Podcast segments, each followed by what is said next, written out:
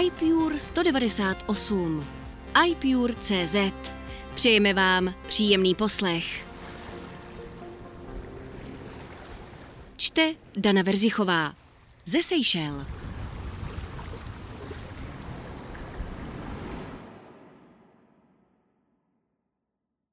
Multivers se blíží. V posledním podcastu jsme se s Filipem Brožem bavili o rozhovoru, který dal Mark Zuckerberg pro Vergecast. V něm se snaží vysvětlit svou vizi pro příští internet. Jmenuje se Multiverse a jde o trojrozměrnou podobu našeho stávajícího 2D internetu. Přesunuli bychom se do prostoru.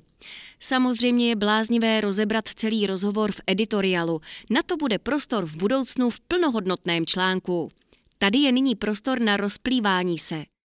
Konečně slyšíme z úst CEO obrovské společnosti, jaký má plán. Toho se v Apple asi nikdy nedočkáme. Zuckerberg tam zmiňuje plán na celou aktuální dekádu a zní to fantasticky. Teď je otázka, jestli Apple nechystá náhodou něco podobného nebo jinou velkou věc. A velká věc je i aktuální číslo iPure. Tak příjemné čtení.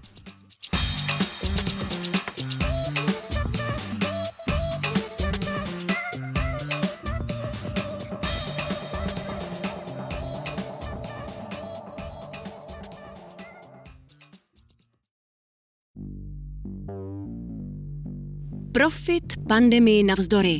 Magazín Jan Pražák.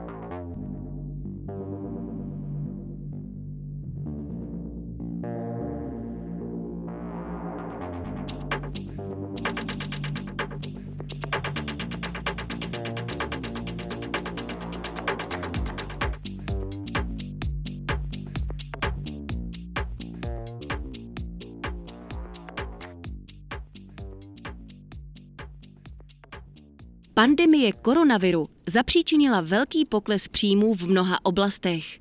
Některým jejich živobytí dokonce ukončila na dobro. Na druhou jsou pak skupiny, které hlásí každé další kvartální období vyšší a vyšší příjmy. Je to jako s růstem květinky. Apple, Microsoft nebo Google jsou na předních místech skupiny technologických odvětví, především po ohlášení červencových finančních výsledků. První jmenovaný za pouhé tři měsíce obohatil své příjmy o částku přes 21 miliard dolarů. Firma z Redmondu ve stejném období zaznamenala 16,5 miliardy dolarů. Další částky jsou nadále uváděny v amerických dolarech, pokud není uvedeno jinak. To je mimochodem 47% nárůst tržeb oproti stejnému období v minulém roce. Už při těchto zprávách se objevila informace od analytiků, že by kvůli těmto vysokým příjmům mohly technologické firmy čekat určité limity, nakolik by si mohly přijít. Dokonce i mateřská společnost Google Alphabet oznámila na konci července, že i její příjmy dosáhly nových rekordů. Tady se však není čemu divit, protože u této společnosti jsme zvyklí na velké příjmy v oblasti reklamy. Ta zaznamenala velký nárůst kvůli koronaviru, když se nakupování přesunulo z kamenných obchodů do online světa. Vrátím se k přirovnání ze začátku. I velké sekvoje rostou do vysokých výšin, ale stejně se jejich růst jednou zastaví. Přitom na začátku to bylo jen malé semínko. Jejich růst ale není nekonečný. Video vládne. Jen si vezměme jeden příklad – YouTube je čím dál populárnější platforma pro video obsah. Příjmy z reklam meziročně vyskočily z loňských 3,81 miliardy na 7 miliard ve stejném období, které skončilo těsně před letními prázdninami. Sundar Pichai, o kterém se dočtete více v příštím čísle, sám přiznal, že ho nové hodnoty překvapily. Zvedla se velká vlna online aktivity v mnoha částech světa a já jsem opravdu hrdý na to, že naše služby mohly pomoci tolika zákazníkům a obchodníkům, doplnil k tématu. Finanční ředitelka Google Ruth Porat prohlásila, že oznamování výsledků, že příjmy ve výši 61,9 miliardy jsou zapříčiněny především zvýšenou online aktivitou uživatelů. Pozorovali různé vlny zájmu, hlavně však v oblastech, kde se ekonomika rychleji otevřela a zotavovala z pandemického šoku. Jablečný sad se rozrůstá. Kalifornská společnost Apple si zase zajistila největší část koláče svých příjmů z prodejů vlastního klenotu, nové řady iPhoneů. Částečně překvapivě je však velkým podílníkem na těchto úspěších i rostoucí oblast zábavy. Předplatná služeb Apple TV+, Apple Music nebo úložiště iCloud rok od roku rostou. Tim Cook to sám zhodnotil slovy. Tento kvartál naše týmy pracovaly na inovativních produktech a následně je mohly sdílet se zákazníky. To vše v době, kdy používání technologií spojovalo lidi po celém světě a nebylo nikdy tak důležité jako v posledních měsících. Azijský podpůrný tým Nejrychleji rostoucím odběratelem produktů společnosti Apple je Čína.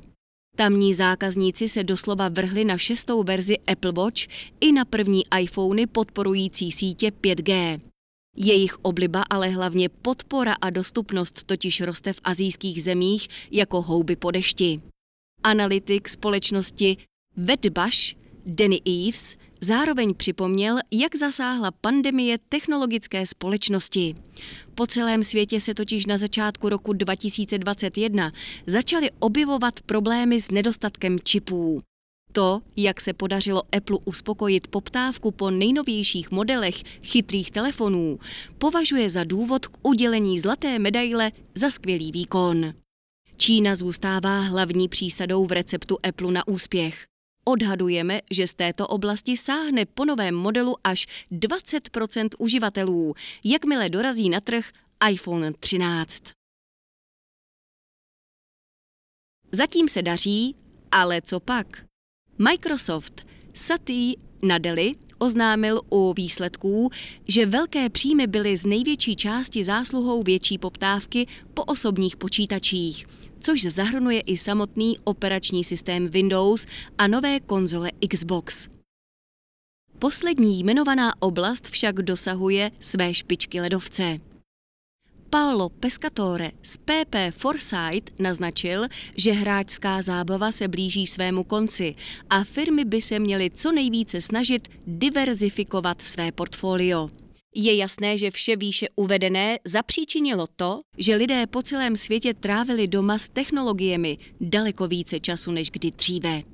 Proto se tyto firmy už teď zaměřují na budoucnost, kdy se to bude měnit a lidé budou trávit více času mimo domov a také nejspíš i mimo elektronická zařízení. Například Microsoft se už začal připravovat, když spustil cloudovou verzi svého operačního systému, i když prozatím pro uživatele business předplatných. Všem se dařilo. Je zajímavé vyzdvihnout, že se nedařilo jen výrobcům elektronických zařízení. Přestože si Facebook velmi hlasitě stěžoval na novinky uvedené v iOS 14.5, týkající se žádostí o souhlas s použitím osobních údajů, není vůbec mimo tuto skupinu. 29 miliard v příjmech, což představuje 56% meziroční nárůst, není nic zanedbatelného. Prakticky tak svým růstem přeskočil i Apple nebo Microsoft. Navíc mu zisk vyrostl o 101% na 10,4 miliard. Vypadá to tak, že omezení v softwaru se ho nijak nedotkla, alespoň prozatím. Aktivních uživatelů Facebooku, Instagramu a WhatsAppu se podařilo najít o 12% více než ve stejném období loni a v oblasti reklamy si i po bitvě s Applem připisuje 47% nárůst. Už se smráká.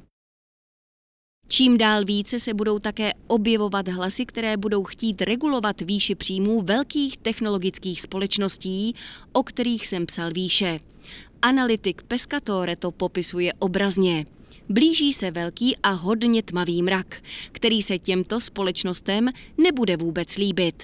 Ve Velké Británii již byl vytvořen výkonný výbor Digital Markets Unit, DMU, který má za úkol vytvořit kód chování technologických firm a jejich přístup k poskytovatelům obsahu a zadavatelům reklamy.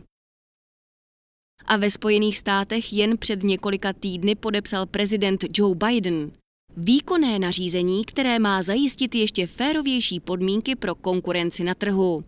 Nejdříve to začalo tím, že si velké společnosti začaly brát mnoho osobních údajů, případně skupovali menší konkurenty a v neposlední řadě je problémem i jejich velký profit.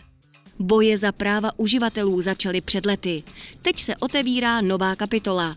Boj za práva firem. Nebo je to naopak?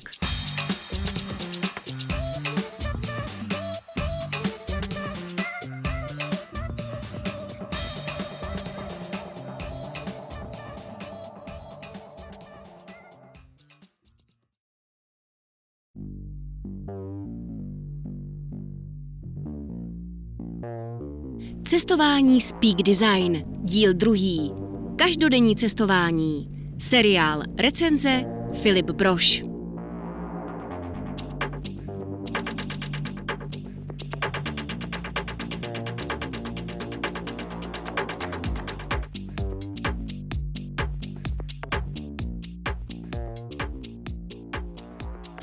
Díle tohoto miniseriálu jsem vám představil kompletní portfolio batohů a zavazadel od Peak Design, které aktivně používám. Slíbil jsem vám, že si projdeme jednotlivé produkty dle zaměření. Začneme u toho nejběžnějšího cestování. Do práce, na krátký výlet, za zábavou či jen tak na procházku. Jak a do čeho efektivně zabalit? Jistě víte, že každý jsme jiný a máme jiné potřeby. Každý také děláme něco jiného. Někdo v batohu tahá knihy a učebnice, jiní zase techniku či oblečení. Budu vám popisovat své osobní workflow a život. Zkuste si z toho doslova vyzobat detaily, které vám budou sedět a nechte se inspirovat, což ostatně platí a bude platit pro celý seriál.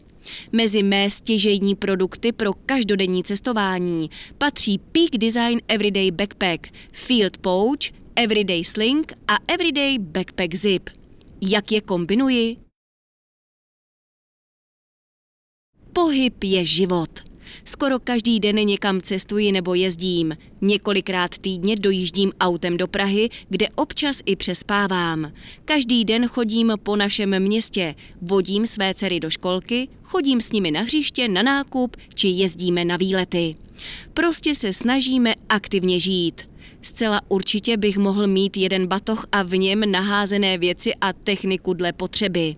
Mě místo toho baví kombinovat brašny a batohy dle situace. Sám tomu pracovně říkám chytré a efektivní balení. Každý den si představím svůj program. Doslova se mi v hlavě odehraje denní sen, kdy si vizualizuji situace, které mě zhruba čekají. Velkou roli v tom hraje i zvolený dopravní prostředek, tedy zda se během dne budu pohybovat na svém elektrickém skateboardu, X-Way, autem, pěšky nebo na kole. Batoh také volím dle techniky a dalších aktivit. Tak či tak se snažím o minimalismus. Co nemusím mít u sebe, nechávám doma. Na druhou stranu je fajn být připraven. Můj nejvíce využívaný Peak Design batoh. Začnu u batohu, který je v zásadě univerzální a pokud byste si měli pořídit jednu věc, rozhodně to musí být Peak Design Everyday Backpack. O tomhle batohu jsme psali již několik recenzí a sám jsem natočil i několik videí. Pro mě osobně je to nejvíce využívaný batoh. Vše pramení od jeho názvu Každý den. Líbí se mi, že ho doslova můžete napěchovat technikou a věcmi, či ho naopak nechat poloprázdný. Vždy se přizpůsobí jakýmkoliv situacím. Asi víte, že lze vybírat z několika barev a dvou velikostí. Osobně jsem si vyzkoušel obě velikosti, 20 litrů i 30 litrů, a zjistil jsem, že pro své účely potřebuji jednoznačně větší, už kvůli 16-palcovému MacBooku Pro. Každé ráno či večer si svůj everyday backpack přestavím dle potřeb. V zásadě v něm však vždy mám 12,9 palce iPad Pro či MacBook Air s čipem M1. V bočních kapsičkách mám vždy u sebe jeden univerzální InCharge X kabel pro nabíjení a datový přenos, klopové mikrofony od Rode, čistič Wash a jeden univerzální hub UBSC od značky Hyper. Hlavní prostor Everyday Backpack batohu si můžete upravit na míru. Základem jsou přepážky FlexFold, které mi rozdělují hlavní prostor. Přesně vím, kam se vejde moje bezzrcadlovka Canon R6, sluchátka AirPods Max nebo Tech Pouch, organizér a brašna v jednom. Čas od času také Flex Fold nechávám doma a do hlavního prostoru umistuji běžecké boty ukryté v pouzdru na boty Shoe Pouch a zbytek oblečení v organizéru Packing Cube. Vše je vzájemně skvěle kompatibilní. Je to jako ekosystém Apple. Můžete žít jen s jedním batohem, ale když toho máte více, vše funguje mnohem efektivněji a lépe. Everyday Backpack se hodí i k více formálním událostem. Klidně si ho můžete vzít ke kabátu či na pracovní schůzku. Na druhou stranu je pro mě skvělým pomocníkem v kombinaci s elektrickým prknem. Na zádech drží skvěle a do bočních kapes mohu dát vodu či stativ. Everyday Backpack je mým základním kamenem pro jakékoliv cestování. Vše se točí okolo něj. I když jedu na více dnů, vždy ho mám u sebe a v něm uloženou svoji techniku a osobní věci. Je to jednoznačně můj nejvíce využívaný peak design produkt. Když se na to podívám z tohoto úhlu, tak je neuvěřitelné, co vše vydrží a stále vypadá jako nový. Materiály jsou fakt hodně odolné a zvládnou jakékoliv podmínky. Déšť, prach, písek, vítr, celodenní slunce a tak dále. Na popruhu batohu mám také připnutý Peak Design Capture, tedy držák pro můj fotoaparát. Mám ho tak stále při ruce a nemusí být umístěn uvnitř batohu. Ostatně pro foťák používám od Peak Design i jejich popruh Slide, který je mnohem lepší než originální popruh od Canonu. Snadno si mohu nastavit délku, mohu foťák umístit na záda či rychle odepnout pomocí kotviček Peak Design.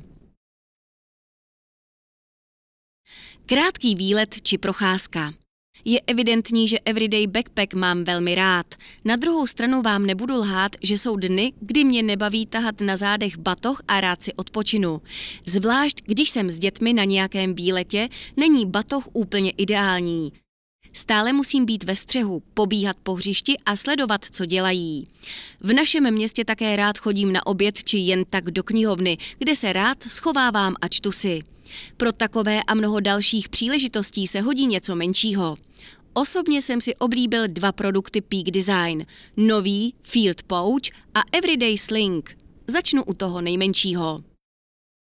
Field Pouch vypadá na první pohled spíše jako organizér, ale osobně ho řadím do zavazadel. Je neskutečně minimalistický a přesto kompaktní a užitečný. Naleznete zde jeden hlavní vnitřní prostor, který lze upravit a rozšířit dle potřeby. Unikátní zavírací systém na suchý zip se totiž snadno přizpůsobí. Dovnitř bez problémů vložím svůj iPad mini páté generace, který mám moc rád na čtení a konzumaci obsahu. Je to přesně to zařízení, které chcete mít u sebe, když potřebujete o něco větší plochu, než nabízí iPhone. V iPadu mini mám nastavené US Apple ID a primárně zde čtu magazíny z Apple News Plus a knihy z Kindlu. Také zde mám nainstalovaný Disney Plus a samozřejmě Netflix a HBO Go. Do Field Pouch také snadno vložíme menší knihu, iPhone 12 Pro Max nebo náhradní objektiv. V zásadě sem bez problémů vložíte vše do rozměrů iPadu mini. Uvnitř Field Pouch jsou také různé kapsy a kapsičky, ideální na kabely, powerbanku, čistící hadříky, peněženku, klíče a další drobnosti. Pokud jde o zrcadlovku, tak Canon R6 se mi sem nevejde. Pokud nesundám objektiv, Aktuálně řeším nákup menšího 35 mm RF objektivu, který se tam možná vejde, ale zatím jsem to neskoušel.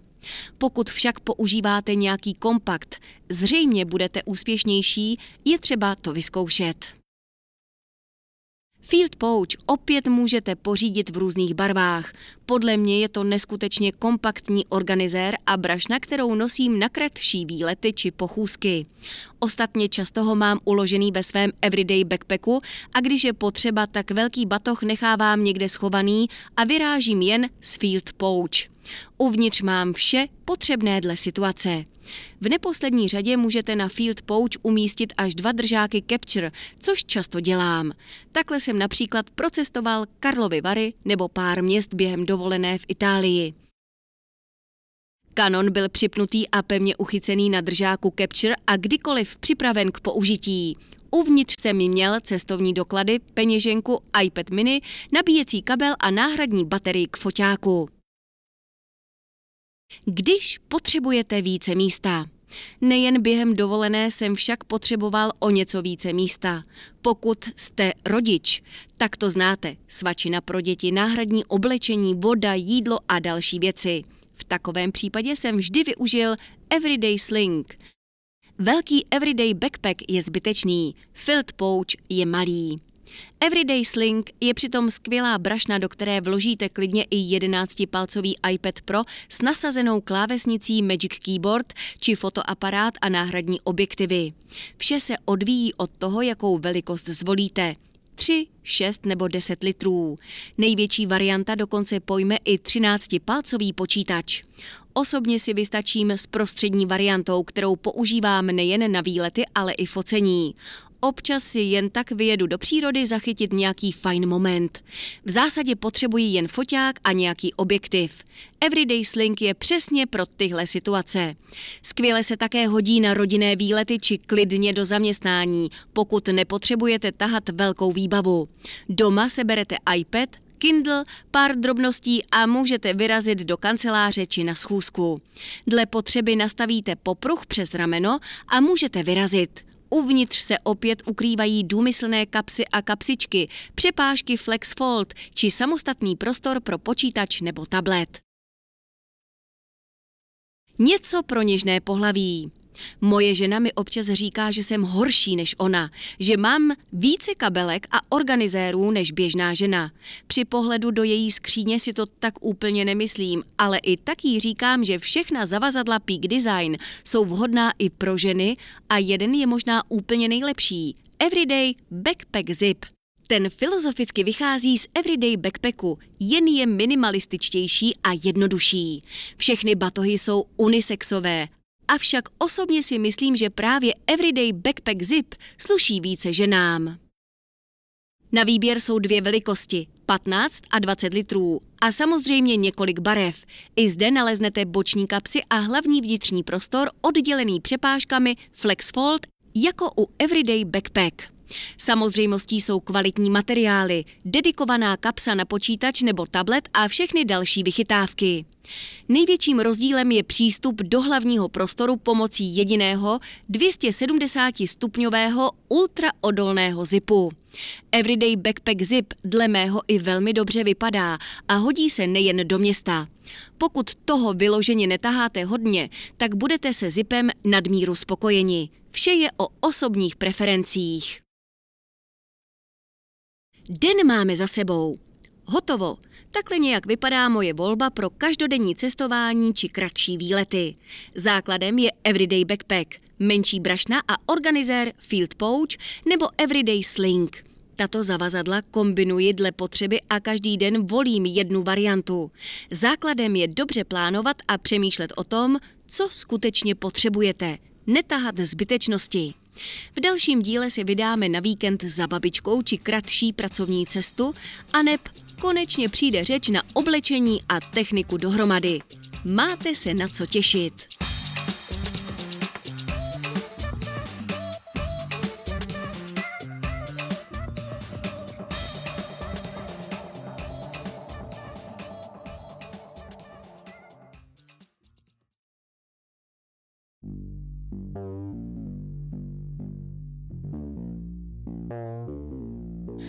LumaFusion. Jak na hrubý střih.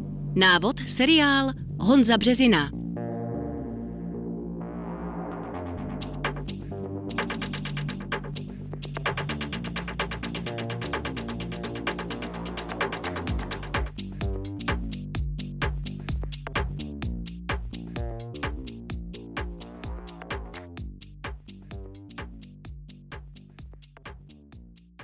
Je čas konečně se v našem seriálu začít věnovat samotnému střihu videa. Máme nastavenou aplikaci, založený projekt a je na čase začít skládat příběh kostičku ke kostičce. Každý střihač má pravděpodobně svůj ověřený zaběhaný postup, kterým se prokousává zdrojovým materiálem a snaží se dopracovat výsledného videa. Hodně záleží na tom, jaký projekt zpracováváte, i na tom, v jaké aplikaci pracujete. LumaFusion má o něco propracovanější zprávu zdrojových materiálů než iMovie, ale zase výrazně jednodušší než Final Cut Pro nebo Adobe Premiere. Proto jsem se postupně naučil následující postup, který mi vyhovuje pro drobnější a středně velké projekty. Pro opravdu velké projekty je totiž LumaFusion zcela nevhodným řešením. Prvotní selekce materiálu Úplně prvotní selekci materiálu dělám často mimo LumaFusion, která je na to přeci jen trochu neohrabaná. V současnosti mám většinou přibližně polovinu zdrojových videí a fotografií uloženou v systémové knihovně fotografií iPadu, protože jsem je pořídil iPhonem, iPadem nebo synchronizoval z počítače. V takovém případě si ve fotkách vytvořím speciální album se stejným jménem, jako je jméno projektu a do něj si dávám veškerý materiál, který chci použít. Nějakou dobu jsem zkoušel používat označení pomocí srdíčka, tedy automatické album oblíbené, ale zjistil jsem, že se mi v něm míchají různé druhy projektů a to se ukázalo jako nepraktické. Druhou polovinu materiálu mám na paměťových kartách nebo externích discích SSD. Z paměťových karet kopíruji materiál pomocí aplikace Soubory přímo do iPadu, kde mám založenou složku pojmenovanou stejně jako projekt. Takže uspořádání je vlastně analogické jako ve fotkách a hlavním důvodem importu do iPadu je pomalá práce s paměťovými kartami. V případě SSD nechávám materiál na externím nosiči a v LumaFusion 3 s ním pracuji bez importu do iPadu. Jen v případě, že chci stříhat videa na cestách a externí disk by mi překážel, importuji do iPadu stejně jako u paměťových karet. Jak vybírat materiál? Cílem tohoto kroku je ve všech případech vybrat materiál, který chci, aby se ve výsledném projektu objevil. Snažím se vždy na zdrojová videa a fotografie dívat z pohledu příběhu a ptát se sám sebe, co daný materiál předá divákovi. Jeho úkolem je vytvořit nějakou emoci nebo předat informaci. U informativního materiálu obecně platí, že méně je více. Žijeme ve velmi uspěchané době, kdy jsou diváci velmi netrpěliví. Čím delší uděláte výsledné video, tím větší je riziko, že nebude diváky bavit nebo je dokonce bude nudit. Pokud uděláte video dlouhé jednotky minut, je velmi pravděpodobné, že jej většina diváků dokouká. Pokud přesáhne 10 minut, tak začne přibývat těch, co utečou v průběhu sledování a formáty nad 30 minut vyžadují již velmi speciální obsah nebo velmi specifickou diváckou skupinu. Naopak výběry a fotografie určené pro vyvolávání emocí jsou nedostatkové zboží. Při prvotní selekci se snažím takového materiálu nabrat co nejvíc, abych při hrubém střihu mohl vybírat ten nejvhodnější. Ve výsledném projektu se často tento materiál používá jen v malých útržcích. Pár sekund může bohatě stačit pro navození atmosféry, vytvoření dějového předělu nebo třeba znovu získání pozornosti diváků. Skládáme příběh. Když mám hotovou prvotní selekci, tak otevírám LumaFusion a začínám skládat jednotlivé záběry na hlavní časovou osu. LumaFusion umí nabídnout až 6 videostop, které jsou modré a pod nimi je dalších 6 audiostop, které jsou zelené. Hlavní videostopa je ta nejníže položená a chová se trochu jinak než zbývající. Jejím úkolem je nést základní příběh. Ostatní obrazové stopy se používají pro prostřihy nebo pro doplňkový materiál, jako jsou titulky, loga, obraz v obraze a podobně. Na začátku je jedinou prioritou příběh. Procházím připravený zdrojový materiál a skládám jej na hlavní časovou osu v takovém pořadí, abych co nejlépe odvyprávěl příběh. V této fázi jste vlastně takovým scénáristou a režisérem v jedné osobě. Při skládání příběhu neřeším ani délku jednotlivých záběrů, ani jejich vizuální podobu. To všechno přijde na řadu později, protože velmi často záběry mezi sebou vyměňuji, mažu je z hlavní časové osy a zase je vracím. Pokud mám více variant, které se na dané místo v příběhu hodí, tak je dávám do dalších vrstev nad hlavní osu a finální rozhodnutí nechávám na později. Vybíráme jen nejlepší části záběrů. V ideálním případě je materiál natočen tak dobře, že není potřeba z jednotlivých záběrů vybírat to nej a můžeme je použít celé. Bohužel velmi často se stává, že kameraman mezi jednotlivými záběry zapomíná zastavit záznam a v jednom souboru je víc různých záběrů. V takovém případě si potřebujeme již při skládání příběhu vybírat jen části. Když vyberete zdrojový soubor v knihovně médií, tak se zobrazí v náhledovém okně. Pod náhledem je časová osa a základní ovládací prvky.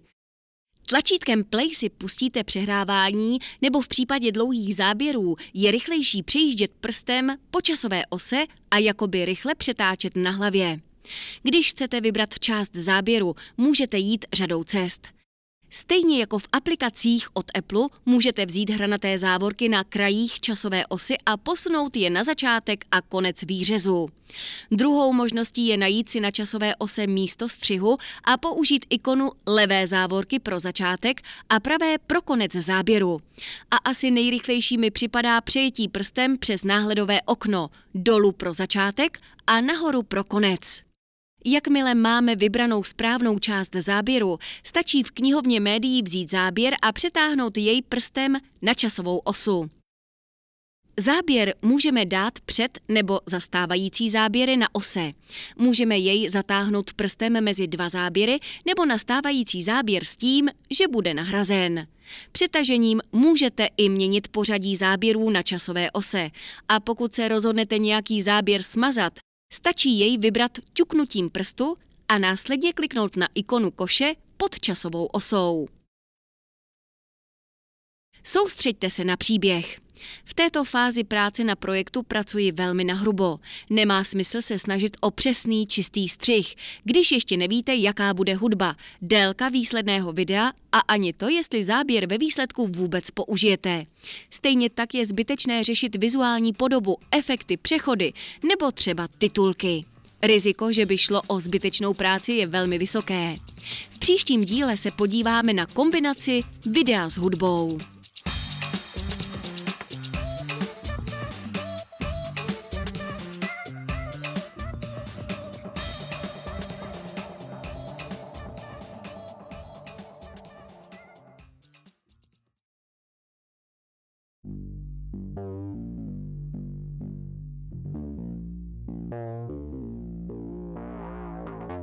Lépe bych to nezvládl. Magazín Karel Oprchal.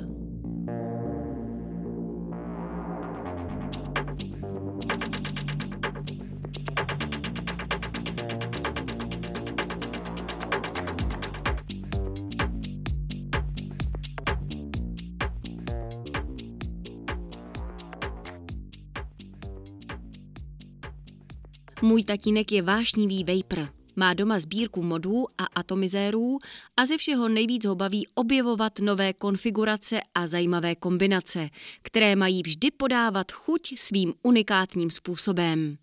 Já bych to ale nikdy nedělal. Nemám zájem trávit čas studováním a experimentováním, čehož výsledek stejně nedocením. I to je také důvod, proč si nestavím počítač a se mnou miliony ostatních, včetně nadšenců, co jednoduše rádi přenechají určitý typ práce odborníkům.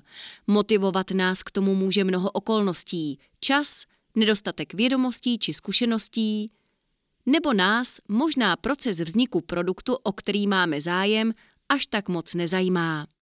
Konkrétní věc nás může bavit, můžeme ji chtít a můžeme si její vlastnictví užívat, ale vrtání se pod kapotou je určeno jen určitému typu lidí. V žádném případě ale nezastávám názor, že ten, kdo si produkt užije spíš z pozice koncového uživatele než z pozice tvůrce, je o něco horší nebo méně kvalifikovaný. Zájem o technickou stránku věcí, které používáme, má u každého z nás jiné hranice – a není psáno, že každý, kdo chce řídit auto, pracovat s počítačem nebo vejpovat, musí být automechanik, programátor a elektrotechnik v jedné osobě. Nemusíme být dokonce nic z toho a přesto můžeme dělat všechny uvedené činnosti bez omezení. Přesně pro nás totiž na trhu existují hotové produkty. Auta už se prodávají hotová. Stolní počítače, notebooky, tablety, herní konzole i pody, kde se jen dolévá likvid. Tyto produkty mají na trhu své pevné místo, stejně jako produkty pro nadšence. A já jsem přesvědčen, že člověk při nejmenším z pohledu uživatele a jeho očekávání dostane jejich koupí srovnatelně kvalitní produkt, co odvede totožnou práci jen s mnohem menším úsilím na údržbu. Baby nebude sedět v koutě. Ze všech společností je Apple asi nejvíce haněn za to, jak moc striktní přístup v tomto směru volí. Jeho produkty a především počítače se od jak živa snaží být absurdně jednoduché, aby jejich zacházení stálo uživatele co nejmenší úsilí a musel se toho učit jen na prosté minimum. Idea, kdy věc prostě funguje, je zde v podstatě praxí. Apple se opakovaně daří dosahovat dílčích úspěchů, které ale zásadně ovlivňují uživatelský zážitek a komfort. Je to třeba rekordní výdrž na baterii, kompatibilita s Apple Watch a celým ekosystémem nebo rychlost načtení plochy po otevření víka MacBooku.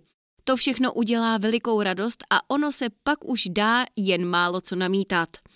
Apple profesionálně integruje všechny komponenty do hotového produktu, kde garantuje jakýsi výsledek a to je přesně to, po čem většina uživatelů, v tomto případě elektroniky, touží.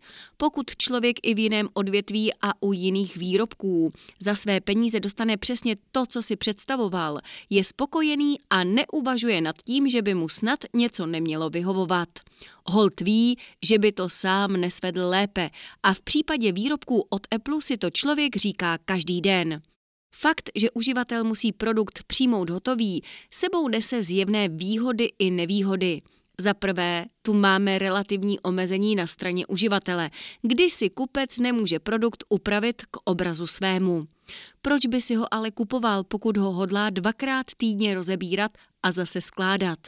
Mnohokrát na internetu i ve svém okolí narazíte na v principu vadnou argumentaci, že určitý hotový produkt je horší, protože se do něj nedá žádným způsobem zasahovat, aniž by její autor zvážil, že právě omezení zásahu je záměrem výrobce už od samotného začátku.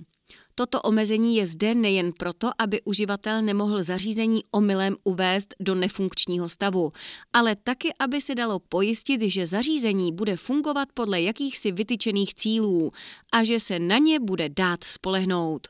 Pokud se s nimi nestotožňujete, laskavě si můžete vybrat kterýkoliv z konkurenčních výrobků, volba je čistě vaše. Absolutní variability lze dosáhnout, ale jen v rukou povolaných jedinců může být prospěšná.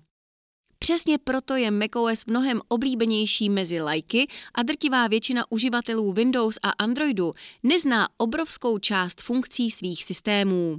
Oba jsou totiž otevřené, velice dobře konfigurovatelné a tím také méně přehledné. Trvá mnohem více času se nějakou funkci naučit používat, pokud se vám ji vůbec podařilo najít. Jít si na to po svém. Za druhé tady máme tu příležitost a svobodu, které si uzavřeností svého produktu výrobce zajišťuje. Pokud se výrobce rozhodne nejít cestou konfigurovatelnosti, upravitelnosti a rozebratelnosti, nemusí se tolik ohlížet na průmyslově platné standardy a může upustit úzdu fantazii, a to hlavně oblasti hardwareu a zevnějšku svého zařízení. U notebooku jde především o vlastní řešení klávesnic, umístění portů, typu chlazení, tvary šasy, míru, nerozšiřitelnosti komponentů a podobně. U stolních počítačů si pak mohou výrobci dle mého názoru vyhrát mnohem více a tvořit opravdu, co se jim zachce. Na trhu pak najdete jen počítače složené ze zcela standardních, též jednotlivě prodávaných dílů, tak počítače spadající pod OEM, vybavené speciálními komponenty, které nikde nejsou k dispozici jednotlivě. Vtip je v tom, že jelikož notebooky jsou velice kondenzovaná zařízení a není možné si je doma sestavit, výrobci pro téměř každý model vyrábějí a vyvíjejí komponenty jednotlivě. Všechno je OEM a nikoho to neohromí.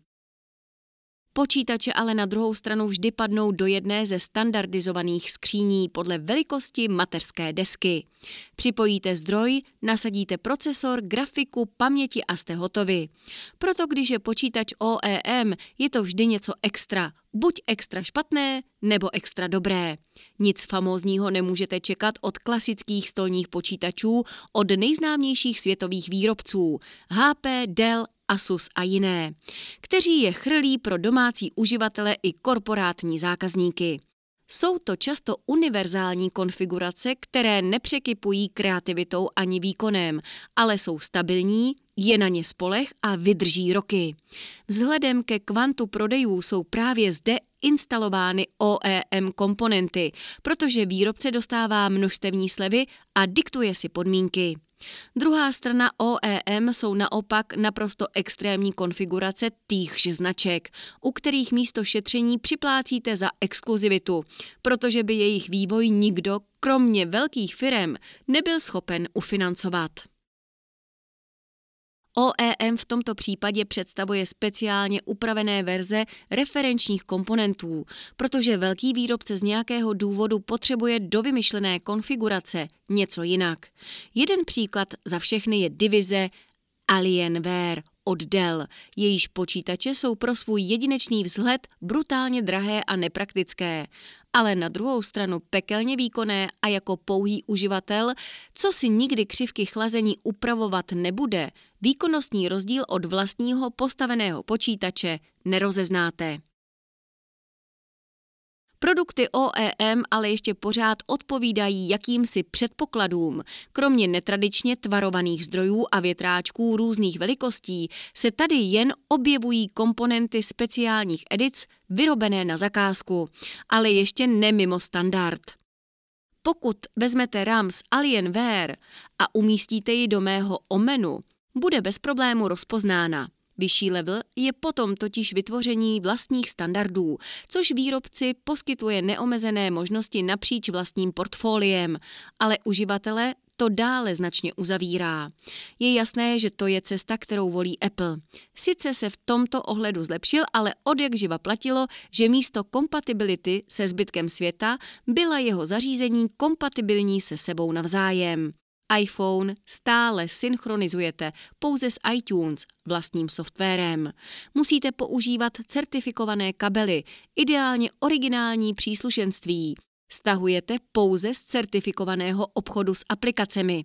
V rámci ekosystému dostanete několik exkluzivních funkcí a výhod a hned se vám odchází o kousek hůř.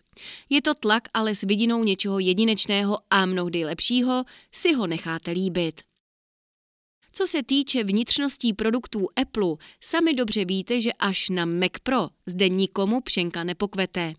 Apple už nepovoluje ani upgradeovat operační paměť a vypadá to, že s příchodem vlastních polovodičů skončila doba konfigurovatelnosti u Apple na dobro. Jen díky tomu ale získáte tak úžasné stroje, jako jsou nejnovější počítače z M1, nejvýkonnější počítače ve své kategorii na planetě, nejúspornější a v podstatě nejpraktičtější. Opravdu je důvod si stěžovat, že se nedají rozebírat? Nechci to řešit. Postavené počítače a hotové produkty jsou vyráběny s myšlenkou na většinu. Mají vyhovovat maximu zájemců a dobře se prodávat. Jak již bylo řečeno, jejich nejdůležitějším úkolem je tím pádem odebrat uživatelům trápení spojené s jejich uváděním do provozu. Uživatel má přijít, zmáčknout tlačítko a zařízení má vykonat úkon. Hotové konfigurace počítače All-in-One, notebooky, herní konzole i jednoduché elektronické cigarety budou vždy mezi lidmi extrémně oblíbené, protože jsou pohodlné. Naprosto přirozeně není ve společnosti zastoupeno veliké procento nadšenců pro každý produkt, aby si výrobci mohli dovolit vyrábět všechno připravené k úpravě a rekonfiguraci. Není o to většinový zájem a i proto bude v nejbližších letech mnoho uživatelů přecházet k Apple.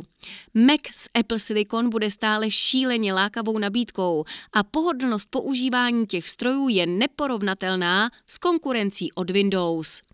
Profesionálové a inženýři na sociálních sítích budou sice stále horlivě nadávat na nedostatečné chlazení, design i přemrštěnou cenu, ale pokud Apple zajistí, aby jeho počítače i nadále podávali alespoň tak dobrý výkon jako doposud, lidé si budou schopni jednoduše spočítat, že Apple se jim vyplatí.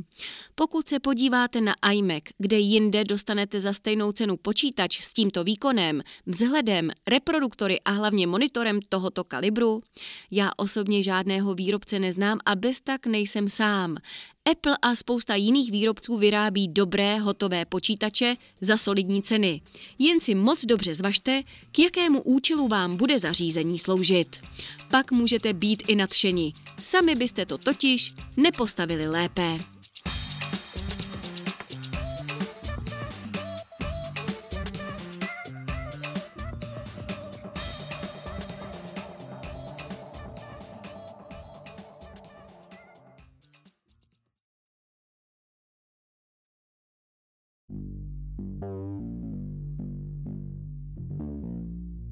Vývoj pro iOS. Díl čtvrtý. Kolekce. Návod Daniel Březina.